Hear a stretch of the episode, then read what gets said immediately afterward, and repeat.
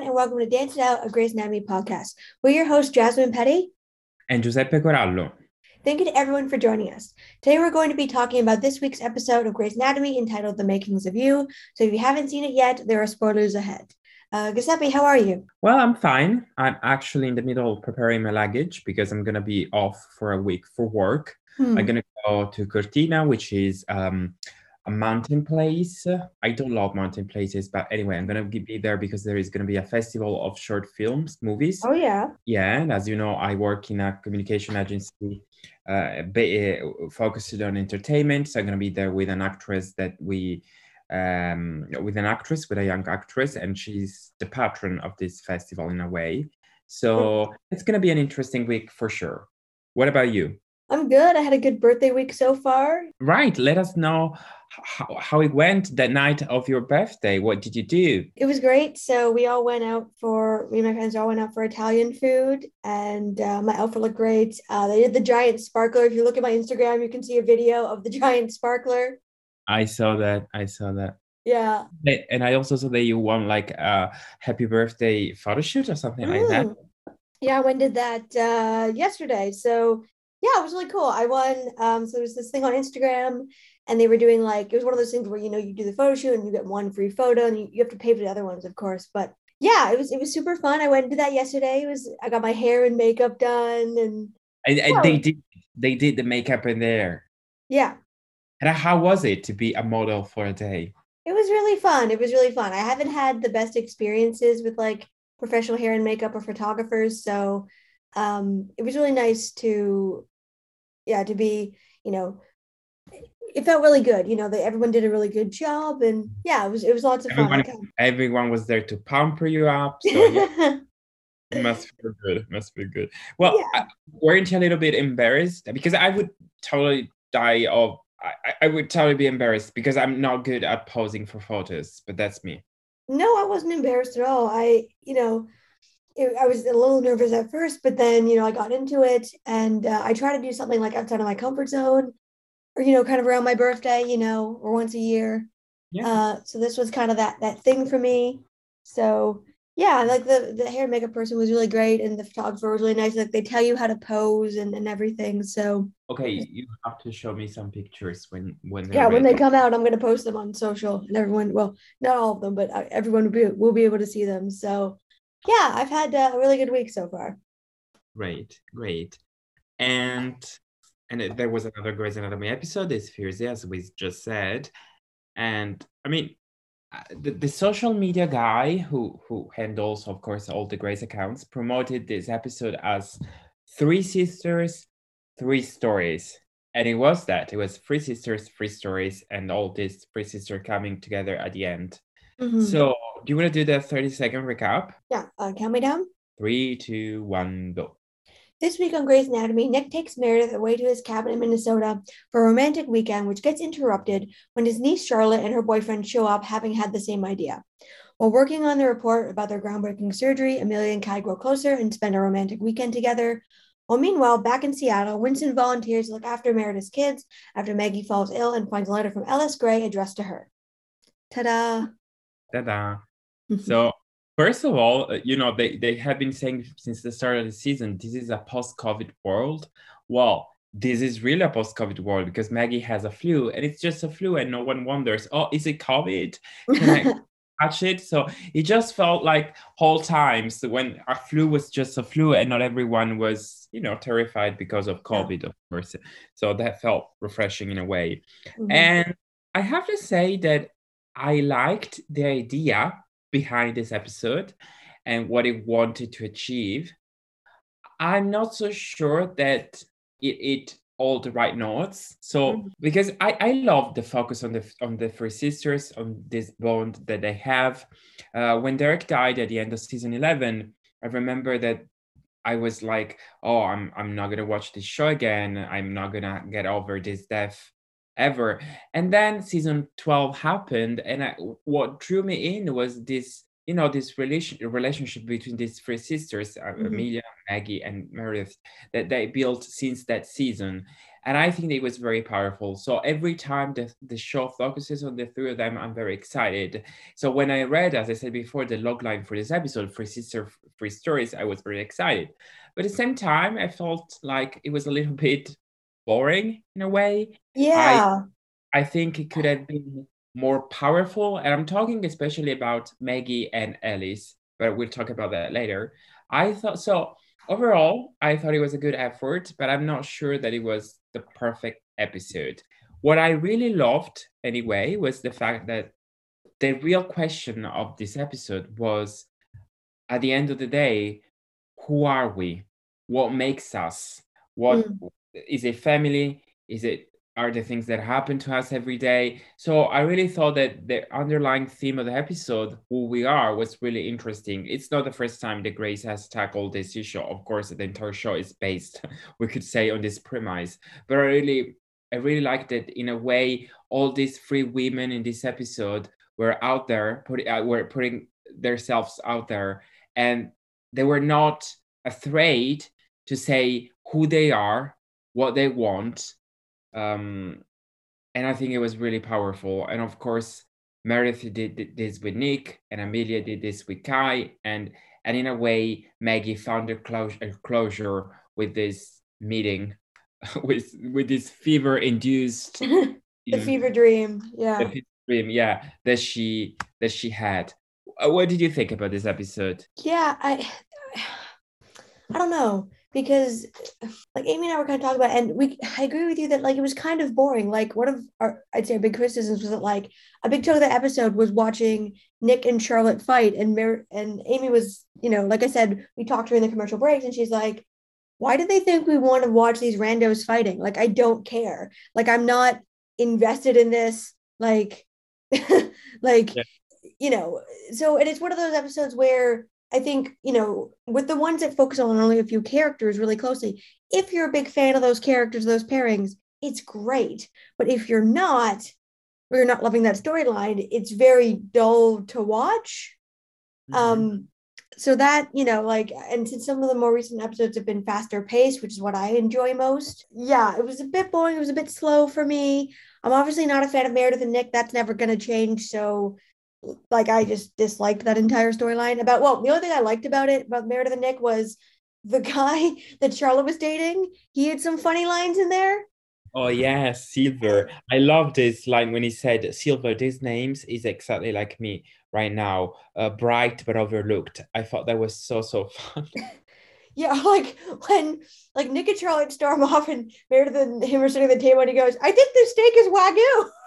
yeah, yeah, yeah. And they cast, I have to say the casting, like they cast the perfect actor to play that guy because he gives off that like stoner, surfer, like meditation dude yeah. vibe completely. So um I thought like that was well done. And we're going to talk a bit more about this, I think, when we get into Ellis and, and Maggie. But there were certain points that, like, I was hoping for more follow up or more follow through on certain things, kind of at Mhm. the end of the episode or in an upcoming episode. And that didn't really happen, which to me kind of took, like, I felt like there could have been more emotional punch there, you know? Me too. I agree completely. Yes, absolutely. And Um, especially, as I said, especially in that Maggie and Ellie's storyline, because Yeah. I think it um, needs some more depth in a way. Yeah. So, I don't know. Before we get into that, is there anything else you want to say about Meredith and Nick? Yes, I love them, as you know. I am completely in love with the two of them. I love the chemistry, and especially I love how adult is their their relationship is because okay, I agree with you that in a way it wasn't really interesting to see you know Nick and Charlotte having a, a fight because uh, Uh, we just met Nick and we don't even and it, this was the first time for us to to meet Charlotte.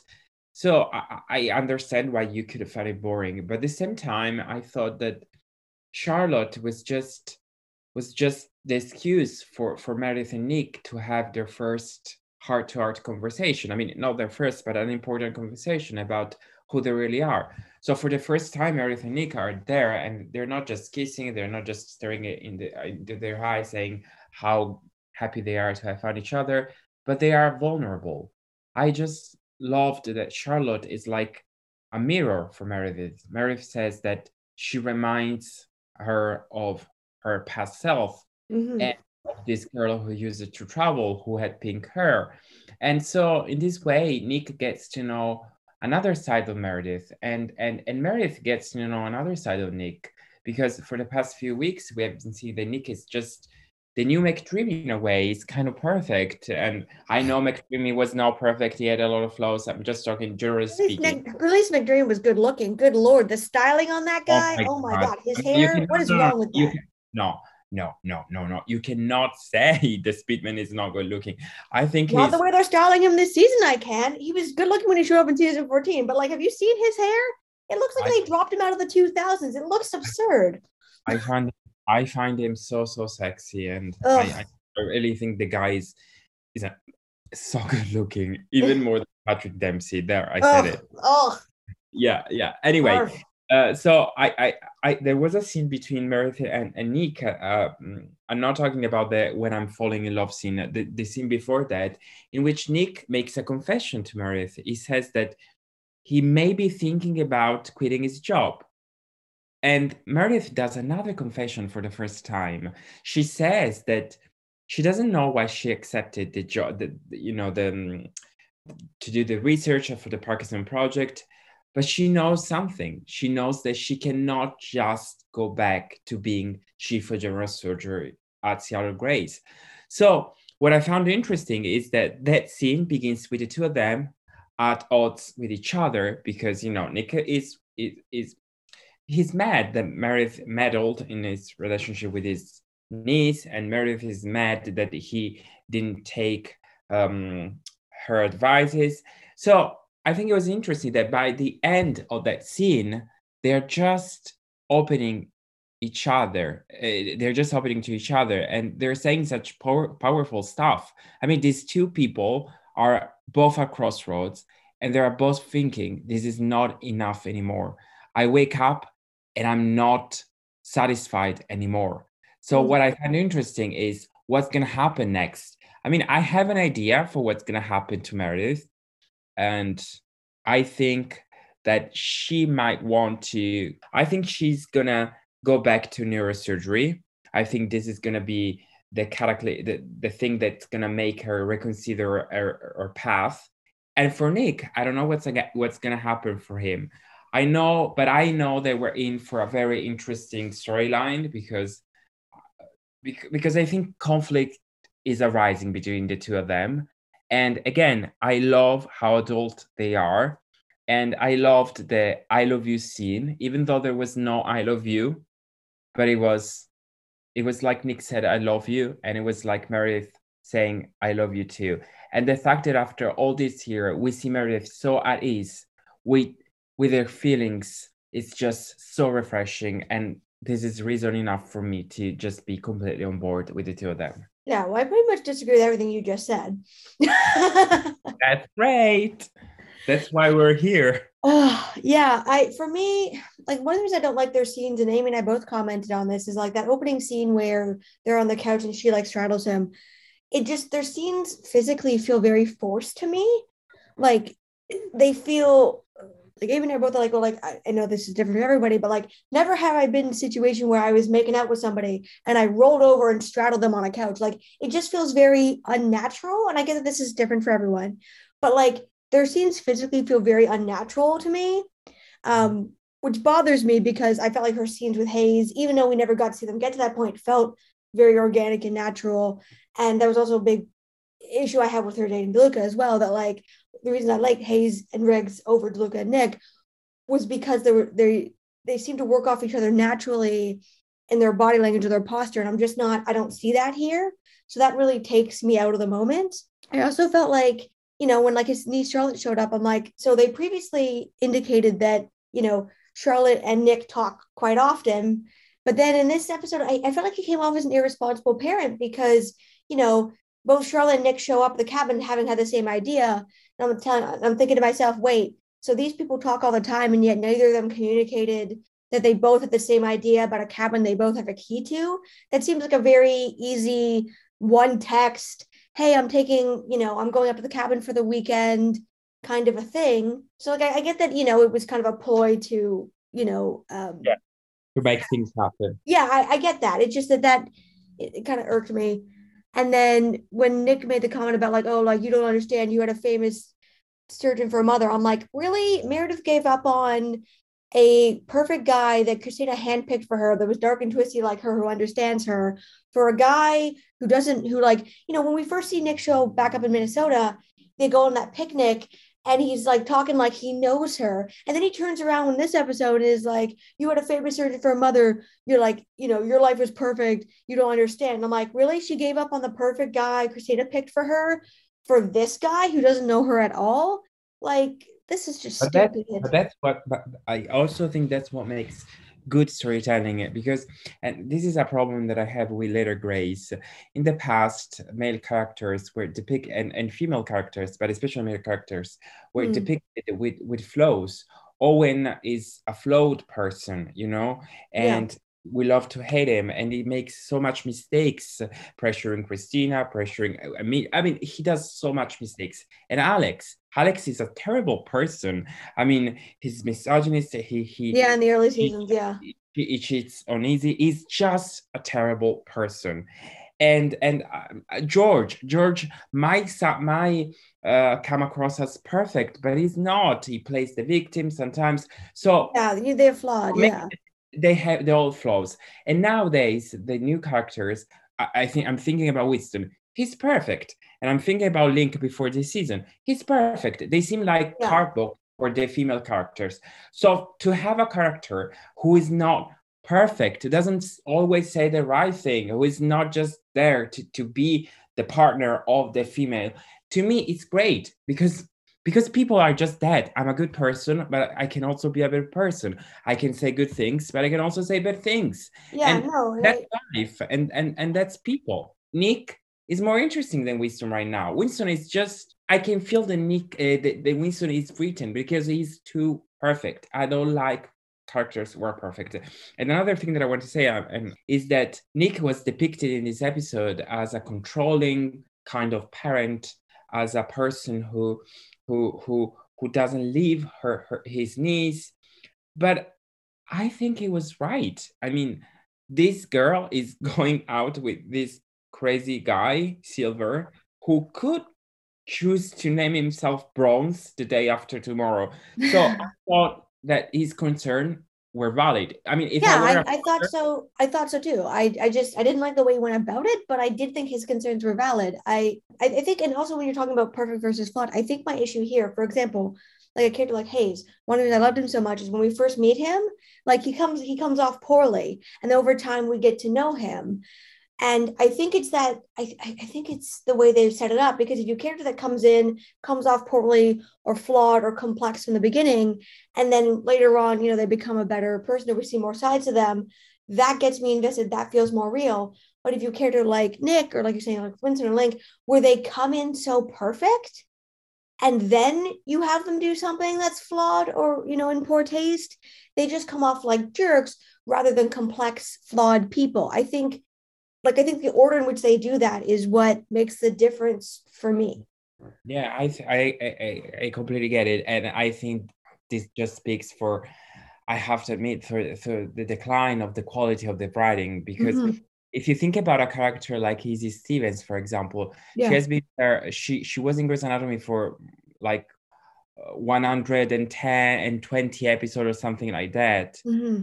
maybe even less but to this day we still remember her so perfectly. And more than than and, and she's more powerful as a character more than Jo and this is just a testament to how great the, the writing was at the beginning. Now it's a little bit clumsy. So yeah.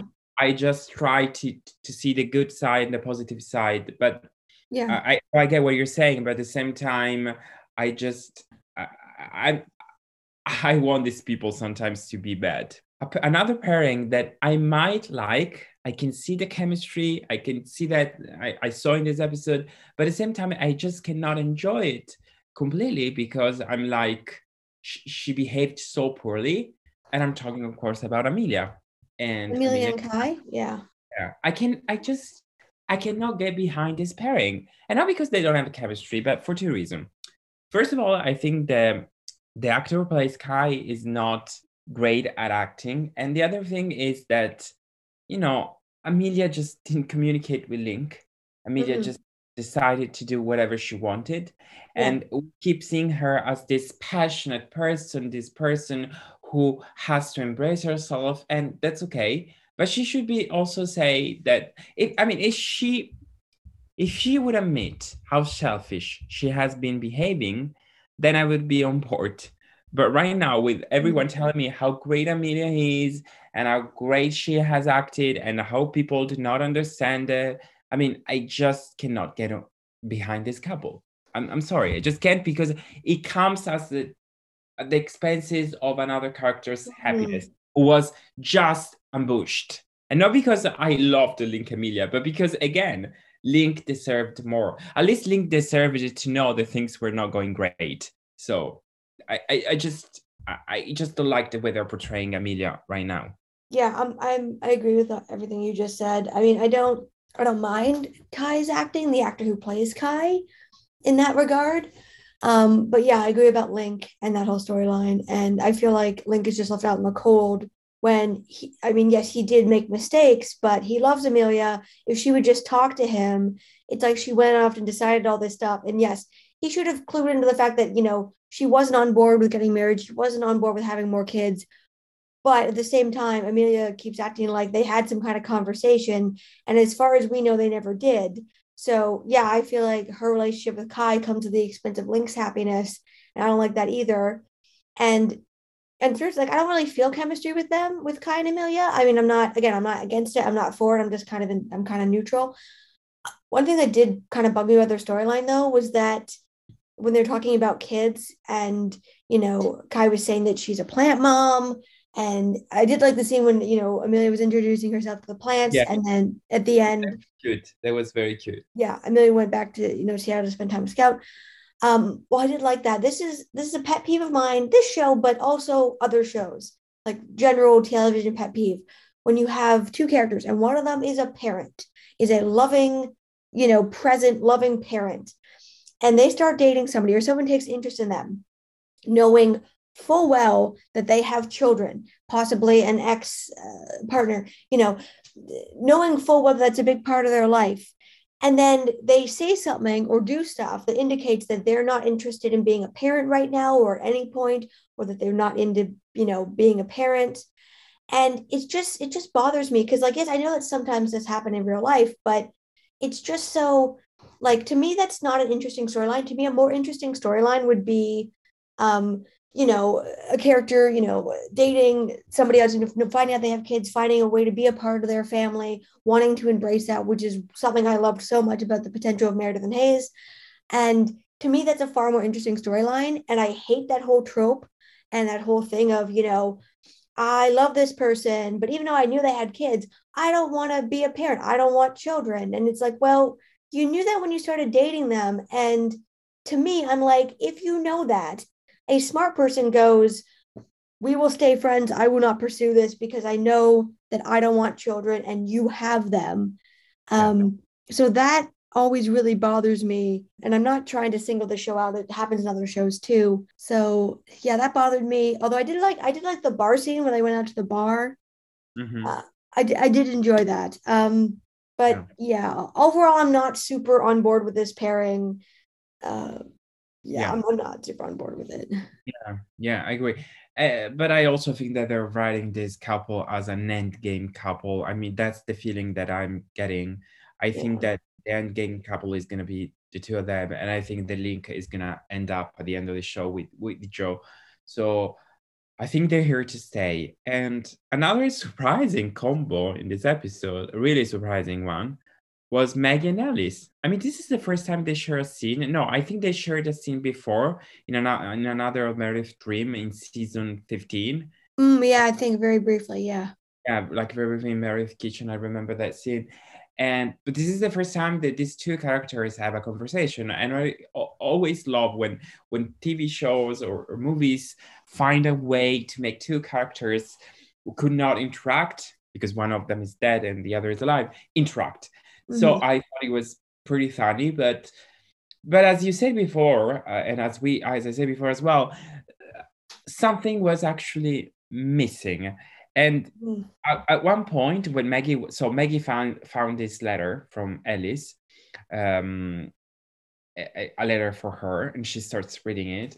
But I got confused at one point. I, I was like, okay, what Ellis is saying right now is is something that it's part of the letter or it's something that it's just in Maggie's mind. You know, I was I was confused about the content of the letter of the letter. And at the end of the day, when Maggie says to Amelia and Meredith that now she found closure, I was like, mm, why did this letter was so important for you to find closure? I mean, no, I mean, I, I get it, but at the same time, the content of this letter was not that powerful for you to have like an epiphany, you know? Mm-hmm. So that, that was a little bit weird, bit weird for me. But the thing that I loved the most about this and Ellis storyline, apart from the scene in which Maggie sees her mother, her, her adopted mother, I thought mm-hmm. that was a very sweet moment. And also how the director of photography uh, chose to light that that scene you know in all the mm-hmm. dream scene with with um, between maggie and and and Ellis, we saw cold light as cold as Ellis Grey and as their relationship. Mm-hmm. And then when when her adopted mother appears and when she holds her, the light is again warm and and mm.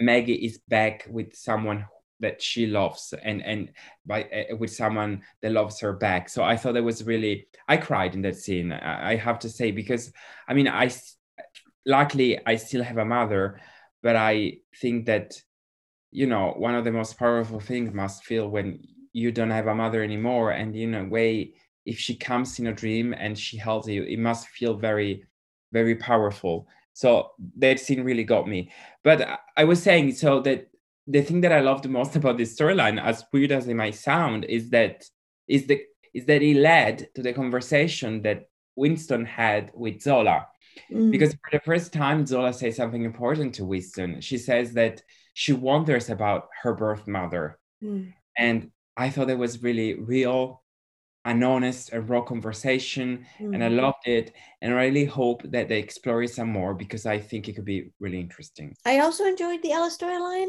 Yeah, I, I too. It was a little confusing about what was in Maggie's head and what was in the letter. I do agree on that. It also, I think, it was also a testament to how much Meredith shielded her from. Like, it, I said to Amy you know, during a commercial break, I was like, I'm thinking back to like all the tantrums that Maggie threw when she first appeared on the show, and like Meredith didn't want her around, or like, you know, she kept expecting things from Meredith as if Meredith had a normal, lovely upbringing.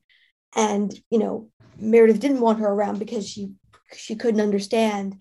And I thought there was an interesting closure moment and then like, you know, when when Maggie's talking to Winston and that you know saying that like Ellis was every bit as cold and as horrible as, as Meredith always said she was, and that you know I I think Maggie just kind of you know naively because she grew up with such love you know didn't quite believe Meredith or didn't quite want to believe her I think and you know this was I think a moment I think when she's talking about closure that that was kind of it for her realizing that like you know well Meredith had to grow up with this person as yeah. her mother. And the best thing she could have done for her was place her for adoption and give her the loving family she, you know, that she had rather than what the hell that Meredith went through. That, you know, that she met Bill and Diane and that she picked them. And, you know, and, and that kind of that closure at the end there where, you know, she wishes that Maggie and Meredith could have could have met and become sisters and, and Maggie kind of realizing that her you know that that is the one good thing that that her relationship with Meredith and Richard and everything that came out of that is like what's the good that came out of it. Um, so I really did like that. Um, Amy and I were laughing because when after Ellis disappears and someone puts their hand on on Maggie, we thought it was Winston. That turns out to be her adoptive mother, Diane. Mm-hmm. We were like, "Holy crap! How sick is Maggie? Like, what kind of next level fever dream is this?" that like she's hallucinating this many people. Like, oh my god. It wasn't so, so, such a touching moment. It was. It just. It was also kind of funny to us because we're like, wow, how high is her fever that she's hallucinating multiple parents? Um, so yeah, we kind of had that moment. Um, and I, like I said this earlier, but I also felt like I was hoping at the end of the episode there was going to be some explanation of So they find Zola finds the letter in a box in the laundry room in storage. And like that fit with what we know the episode where Ben has to deliver April's baby on like the kitchen table. He finds an old medical bag of Ellis's in that same room. So it fits in terms of where the stuff was stored, and we see her plaque from you know her office. And at first, Amy and I were like, okay, um, you know, maybe Meredith just shoved some stuff that you know Ellis had in her office into a drawer, and like without contacts, you know, a letter addressed to Margaret wouldn't mean anything. But then when Maggie starts reading the letter, you we find out that she wrote this, you know, as she realized she was getting sick with Alzheimer's and the letter's not sealed. And so I was hoping for a follow up on, you know, maybe Meredith found the letter at some point and was like, oh, I got to give this to Maggie. And then, you know, one too many near death experiences later, Meredith forgot it, slipped her mind. Or something, or like an explanation of how this letter wound up there and didn't get into Maggie's hands. But at the end of it, Meredith says, like, I can't believe she wrote this. It doesn't even sound like her, which means that she found a letter in her mother's things addressed to Margaret didn't open it and just threw it into a box having cleaned out that entire house i i just i wanted more explanation or follow-up um i read yeah. an interesting theory about it because i wondered about the same thing and then i read this thing which mm-hmm. i think mm-hmm. is quite fitting so when zola finds the letter before she finds the letter she finds them i don't know how it's called the, the thing plaque that, the the placard yeah yeah the plaque in which it says ellis grey the clinic the clinic in Minnesota. So I read oh. this theory in which these are this is new stuff. So Meredith got it in Minnesota, you know, some stuff from Ellis, and and and she hasn't had still the time to check it ch- check it out all out you know? Oh okay because so, right because you were to the clinic. Okay i thought that was from grey sloan or seattle grace. I didn't, no, no, I didn't it, was, it, was, from the clinic. So oh. i think new stuff. She just took it and she put it there giving too much thought about it and this is why she, she didn't she hasn't found the letter oh right so she was like put in a box put it over yeah, here i'll deal with it yeah. later. Okay. And, and so this is all new stuff. So I, mm. I i guess this is a good theory. It works. Okay. Yeah. Um I have to say the one thing Amy and I were talking about is that like when she burns, like I guess it's supposed to be about closure, but Amy's joking comment was wait, do they just have this random brass bowl in their living room for the purposes of burning things? All right, that's some interesting decor. Um, and then we were both kind of like, well, I wouldn't burn it. Like, I'd probably just put it away because, like, Winston makes that whole point earlier about, like, you know, that fire where he loses some of the yeah. last birthday card and everything. You know, presumably there's other things with Ellis's writing on them, but like, I feel like when Maggie gets older, she might want, you know, she might want that, or if they have children, you know, like I don't know. I just, especially things about handwriting, like, I know. I, I just, if it was me, I'd just keep that and put that aside, kind of a thing. Me too. But again, it's a TV, TV, it's a show. show. So um, it's more dramatic to have it born and to have yeah, that, yeah. that image. And what I found, I think, it, I mean, I found it interesting the fact that we have this new intel about Ellis Grey, that she, if she had, she, she could have been a, um, Oh my God. Um, oh, cardio. She could have been a cardio surgeon. Yes. And I thought that was interesting because it, it I, I, remind, I was reminded of the conversation that she had with Cristina Yang in mm-hmm. that episode from season three of episode 14. And in this episode, uh, basically, it's an episode in which Ellis is lucid for a day. Do you mm-hmm. remember this episode? Yeah, yes, I know what you mean. Yeah. Yeah, yeah. She's lucid and she talks to Cristina and she talks about um, her specialty and how she's fit for the for the cardiothoracic um, mm. surgery type. So I think that was interesting, and it, yeah. it was a nice info to know. So I, I, like when they give us new info which do, do not contradict previous history, yeah, and which do not mess up continuity. Mm-hmm. Yeah. So speaking, as I said before, I, I said that one of the most beautiful things in this episode, at least to me, were the conversation between Zola and and Winston. Mm-hmm. And so, because Winston had his own storyline with with the kids, what do you think about it? I mean, I liked it and I didn't. Like, it was nice to see them interacting more. At the same time, like, and I know it's part of the setup, but the whole thing made everybody kind of involved seem like an irresponsible parent because Meredith, you know, Nick was Meredith away to a cabin in Minnesota. That's not the first time he's put her in a situation where she's, you know, because we don't have a lot of information, it looks like she's kind of neglecting her kids to be with this guy. So that I didn't love that. And then we find out, you know, he's got his own parenting problems. And when she was interacting with Charlotte, I'm like, so she's out here trying to parent Charlotte when she should be parenting her kids. Meanwhile, her own child is having an existential crisis about her birth parents. And who's looking after, like, who's dealing with that? Her sister's husband, because we find out that Maggie is sick. And so I'm like, did Meredith know Maggie was sick? Like, did she seriously leave her children with her sick sister and her husband? Or did she come down with it after? I was just like, really? Seriously? That just seems so irresponsible to me. On the other hand, I did like seeing Winston interact with the kids, and we did kind of see Bailey and Ellis's dynamic more and their personalities. And I did like when they were playing doctor, and you know, I thought Winston was really great that he stepped up for Zola in that moment. But it kind of felt like when Zola was saying that Meredith was her hero, it felt a little bit hollow to me because I'm like, and your hero is where? She's gallivanting off with some guy in Minnesota. So that's not fair to Meredith. Come on. That's of course she's a hero. She's the woman who raised well i know that she's her hero but i just felt like okay your hero should be here right now for you in your time of need not screwing around with a guy at a cabin in Minnesota. But, that's just life. She, I mean, she's a woman in her forties. She deserves to have a life, and she she will not be. Yeah, able... but you can have a life and not neglect your children. but she's not neglecting her children. I oh mean, come on, we've barely seen them all season. But I know that they she sees their children. Uh, uh, uh I mean, off screen. I yeah, but they, they used to address it. They need to address it through dialogue. They need to address it on screen. They don't. It just looks neglectful. But they don't need to tell me that for a weekend she, she's off with, with the, the guy she's falling in love and just they just do not need to tell me that. And the end of the episode. Yeah, but okay, what I'm trying to say is you don't feel that way, but me and like 50, 100 other thousand people have been commenting on this and they feel that way. I know, way. I know. And I think it's unfair to Meredith. And I think it's I unfair. Think it is. I mean, they need to. I, I won't say Meredith, I say the writers. The writers need to be addressing this through dialogue. People have made it clear that this is something fans are experiencing.